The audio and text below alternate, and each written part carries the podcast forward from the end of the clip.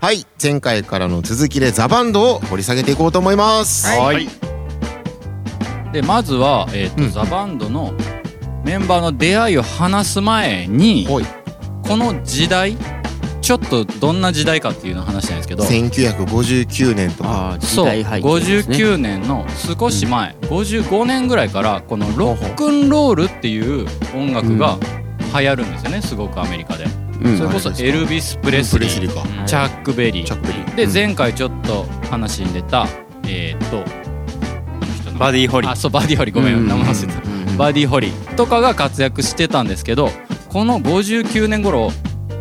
急に失速するんですねロックンロールがえー、そうなんやかなりこう落ち込むんですけど、それは、えっとその辺のメンバーが、えっと例えばエルビス・プレスリーがうん兵役で2年間いなくなったりとか、ええでなんか、えっとバディ・ホリーはなくなっちゃいますしあーとかなんかこうんうんううん牧師になるって言って引退する人みたいなのが結構出てくるんですそこでかなり下火になってきたぐらいの時代なんですよねでその時にロックンロールシンガーだったロニー・ホーキンスっていうこの人アメリカの南部の方でやってたんですね、うんうんで南部の方のバックバンド連れてやっててうんでちょっと下火になってきたのもあってカナダに遠征に行こうっていうのでそのメンバーを従えていくんですけど、うんんで結構カナダで売れるというか結構人気が出るんですよね、うんでやってるんですけどメンバーみんなアメリカ人じゃないですかみんなはいホームシックになります、ホームシック そうだからあホームシックになってメンバーほとんど帰りますあまあ要はね今みたいに構造の便も良くないから、うんずーっとそのメンバーでおって SNS もないし、ああどないしてるかななるわなそうそうそうなんでドラムの、えー、とリボンヘルムこれはザ・バンドのメンバーになるんですけどおリボンヘルムだけ残って他みんな帰りますあリボンヘルムはあれかそうじゃなんやあそのロニー・ホーキンスとその南部からずーっと一緒にツアーそう回って一緒きにた来たうんメンバーメでンバーなんやあそーうそうそれでかすその人だけ残ってますあーで後のメンバーはそのカナダのツアー中に入ってきたっていうのであーなるカほどナダ人が4人なんですねだからそうそうなんかそうそ現うそう地でそうそうそうそうなんですええで入ってきた、えー、とギターのロビー・ロバートソン、はい確か15か16ぐらいで入ってるんですよね若っすごい若いんですで15か16で一回ロニー・ホーキンスが来た時に前座で自分のやってるバンド出るんですよねうんでロニー・ホーキンスのバンドめっちゃかっこいいってなってもう付き人じゃないですけど追っかけみたいな感じでずっと付きまとうんですよねうんでその時にロニー・ホーキンスが「ちょっとレコーディングの曲いるねんけど足りてないな」みたいなボロッと言ったのを聞いた時にこのロビー・ロバートソンはうん1 5 6ですよ一晩で2曲書き上げてロニー・ホーキンスにこんな曲作りましたって渡して採用されるんですよ2曲うはわもうもう熱いなもうだからセンスもやる気もある少年やったんですよねあーでうロわニー・ホーキンスもやっぱこれで目をかけてうまいメンバーにしたからこい15歳なんて考えてること何してましたいやえー一つやって考えてることを一つやって どないしてあの子どないしようみたいなそうそうやなどないしてどないしようみたいなね僕は後輩やったんでねもいやなんやねんその振うりドラムをもういかに叩 くかとあともうあれっす嘘つけね頭の中の敵とずっと戦ってま したねまあ昨日まだまだそれをやってるんですけど頭の中の敵と、いまだにうん、昨日はもう槍槍使いと戦いましたね頭の中頭の中に負けたけどね負けた負話けだよ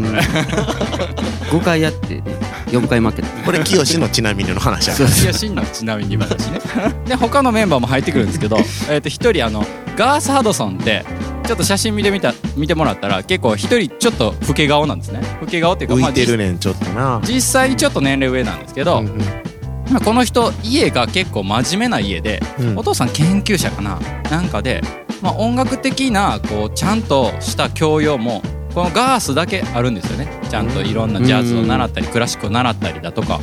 があるんですけどロックンロールバンドに入るなんて親が許さへんうんなっていやちゃうねんあいつらに音楽教えに行ったってんねんっていう体で入るんですよこれってちょっと待ってくださいよそのガースとかもオーディションみたいなのがあったわけですかそうですそうです一応ねあロニー・ホーキンスのちょっとバックバンドできますよみたいなオーディションがあってうんうん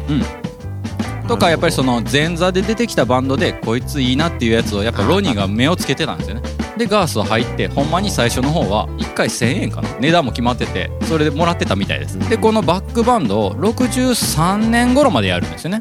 うんうんう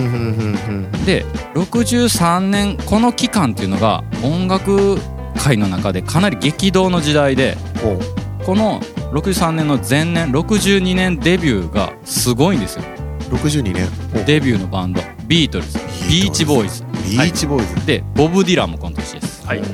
でちなみにこの年あんまり売れてないですけど12歳のスティービー・ワンダーデビューしてますほらあでその次の年にストーンズもデビューもうここ激動の時代ですよあうんだから多分多分これ僕の予想ですけど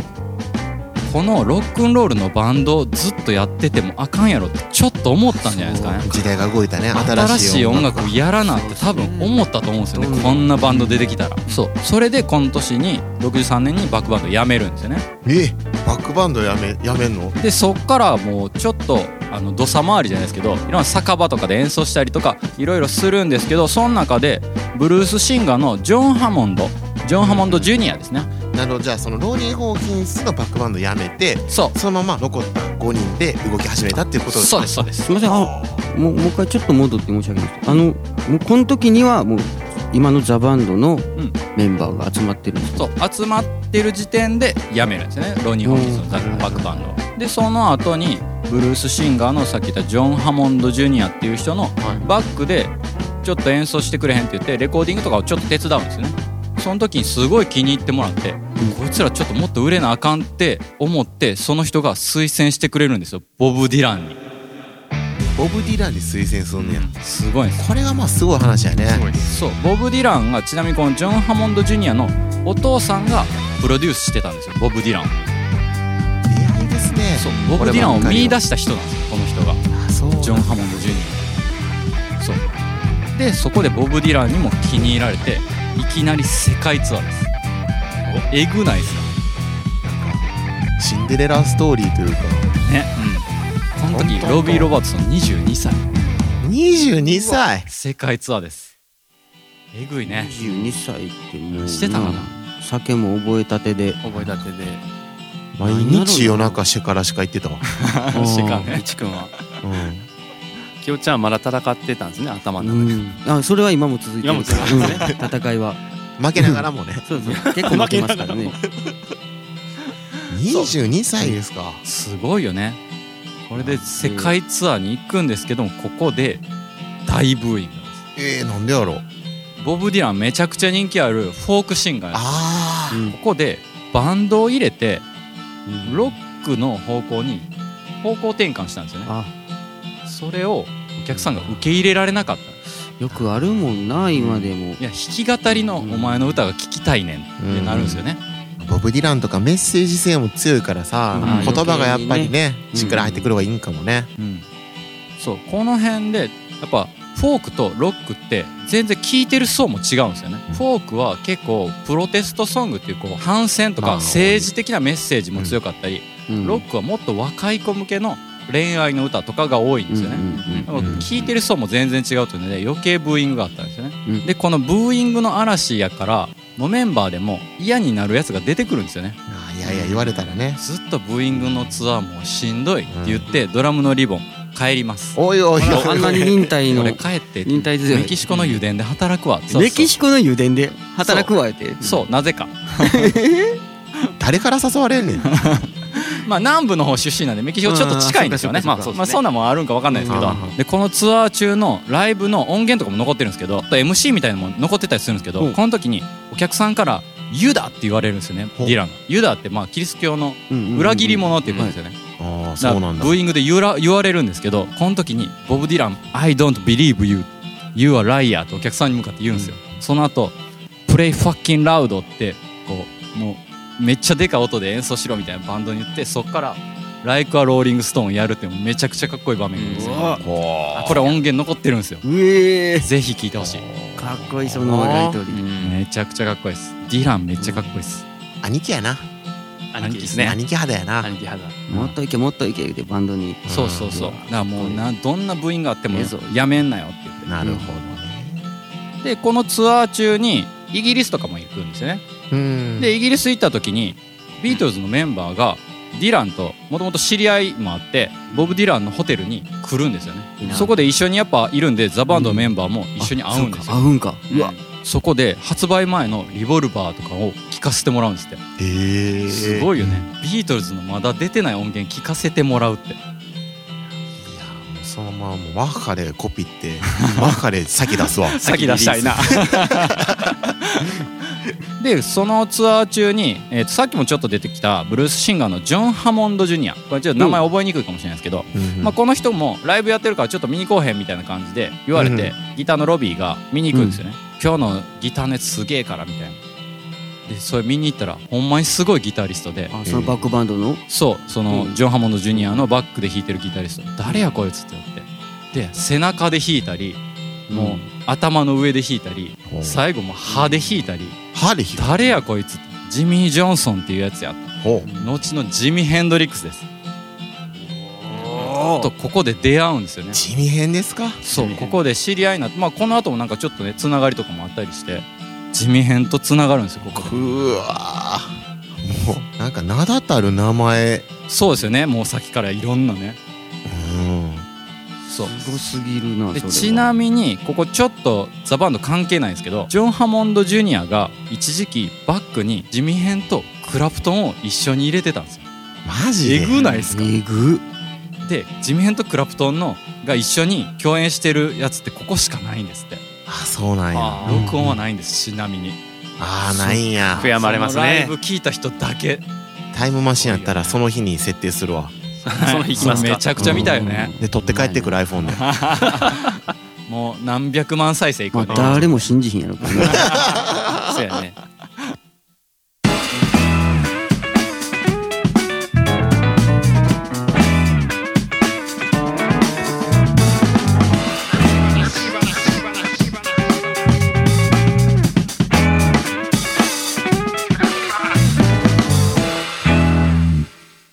でもねこれ人気のあったディランのバックバンドでうん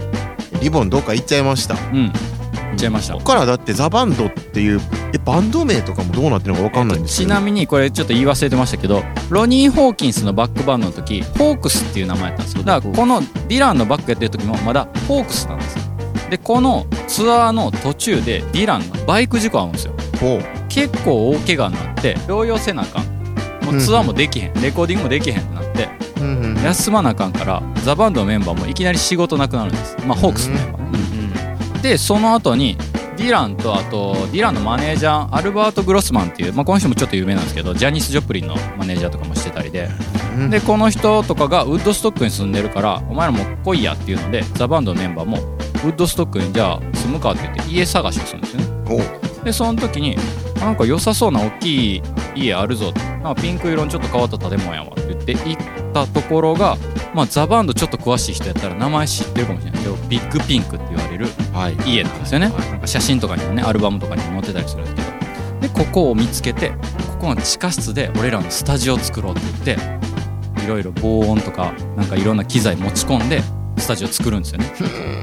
みんなで住む住んでるんですかそこれうは一緒に住んで、まあ、ロビーだけ近くに恋人と一緒に住むのかな、んボブ・ディランも一応近くに家はあってでもみんなでそこに集まって、うんそう毎日曲作りとかセッションしなんてかいいな憧れるなそれ生活ね。うんねいいっすよね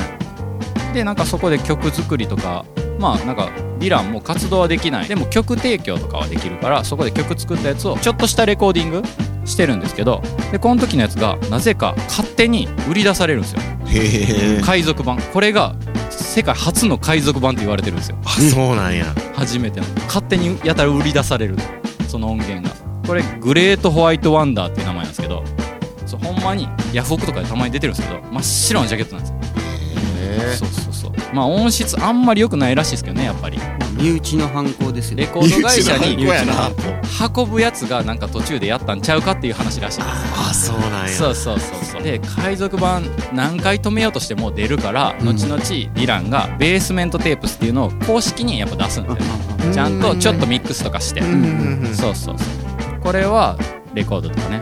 ねあのかっこいいジャケットねそうそうそう、あるよねあのリボンヘルムはまあなんせちゃんと戻ってこれたってことでいいんですかそうビッグピンクに移ってちょっとしてから戻ってきますあ帰ってくんねん確かにそれまでリボンが帰っ 油田行ってたちょっとわかんなうんいその時誰かが叩いてるってそうその時ことですね別のやつがドラマがそうヘルプでドラム入ってますそうなんですっかそうやっぱリボンが良かったんやみんなそううんよねやっぱりリボンやとなったんですねうんうんうんうんでここで作った音楽とかをディランのバックバンドだけじゃなくて俺らのオリジナルの音源作りたいって言ってうんデビューにつながるんですよねうんうんうんデビューアルバムが「ミュージックフロムビッグピンクっていうデビューアルバムなんですけどもう今やもう名盤って言われてますね、うん名盤ですねそうですねこれはなんかもうこれそれこそさっき出てきたクラプトンなんか人生を変えた一枚って言ってますからねはあのクラプトンにそこまで言わせるあさあ日本ではやっぱクラプトンってめちゃくちゃ有名じゃないですかそうですねねそうでちなみにちょっと違うジャンルですけどピンク・フロイドっていうバンドいますよはね、いはいプログレの、このバンドのロジャー・ウォーターズっていうメンバーいるんですけど、うんこの人が言ってるのはサージェント・ペパーズビートルズのサージェント・ペパーズ以降で最も影響力が強いアルバムや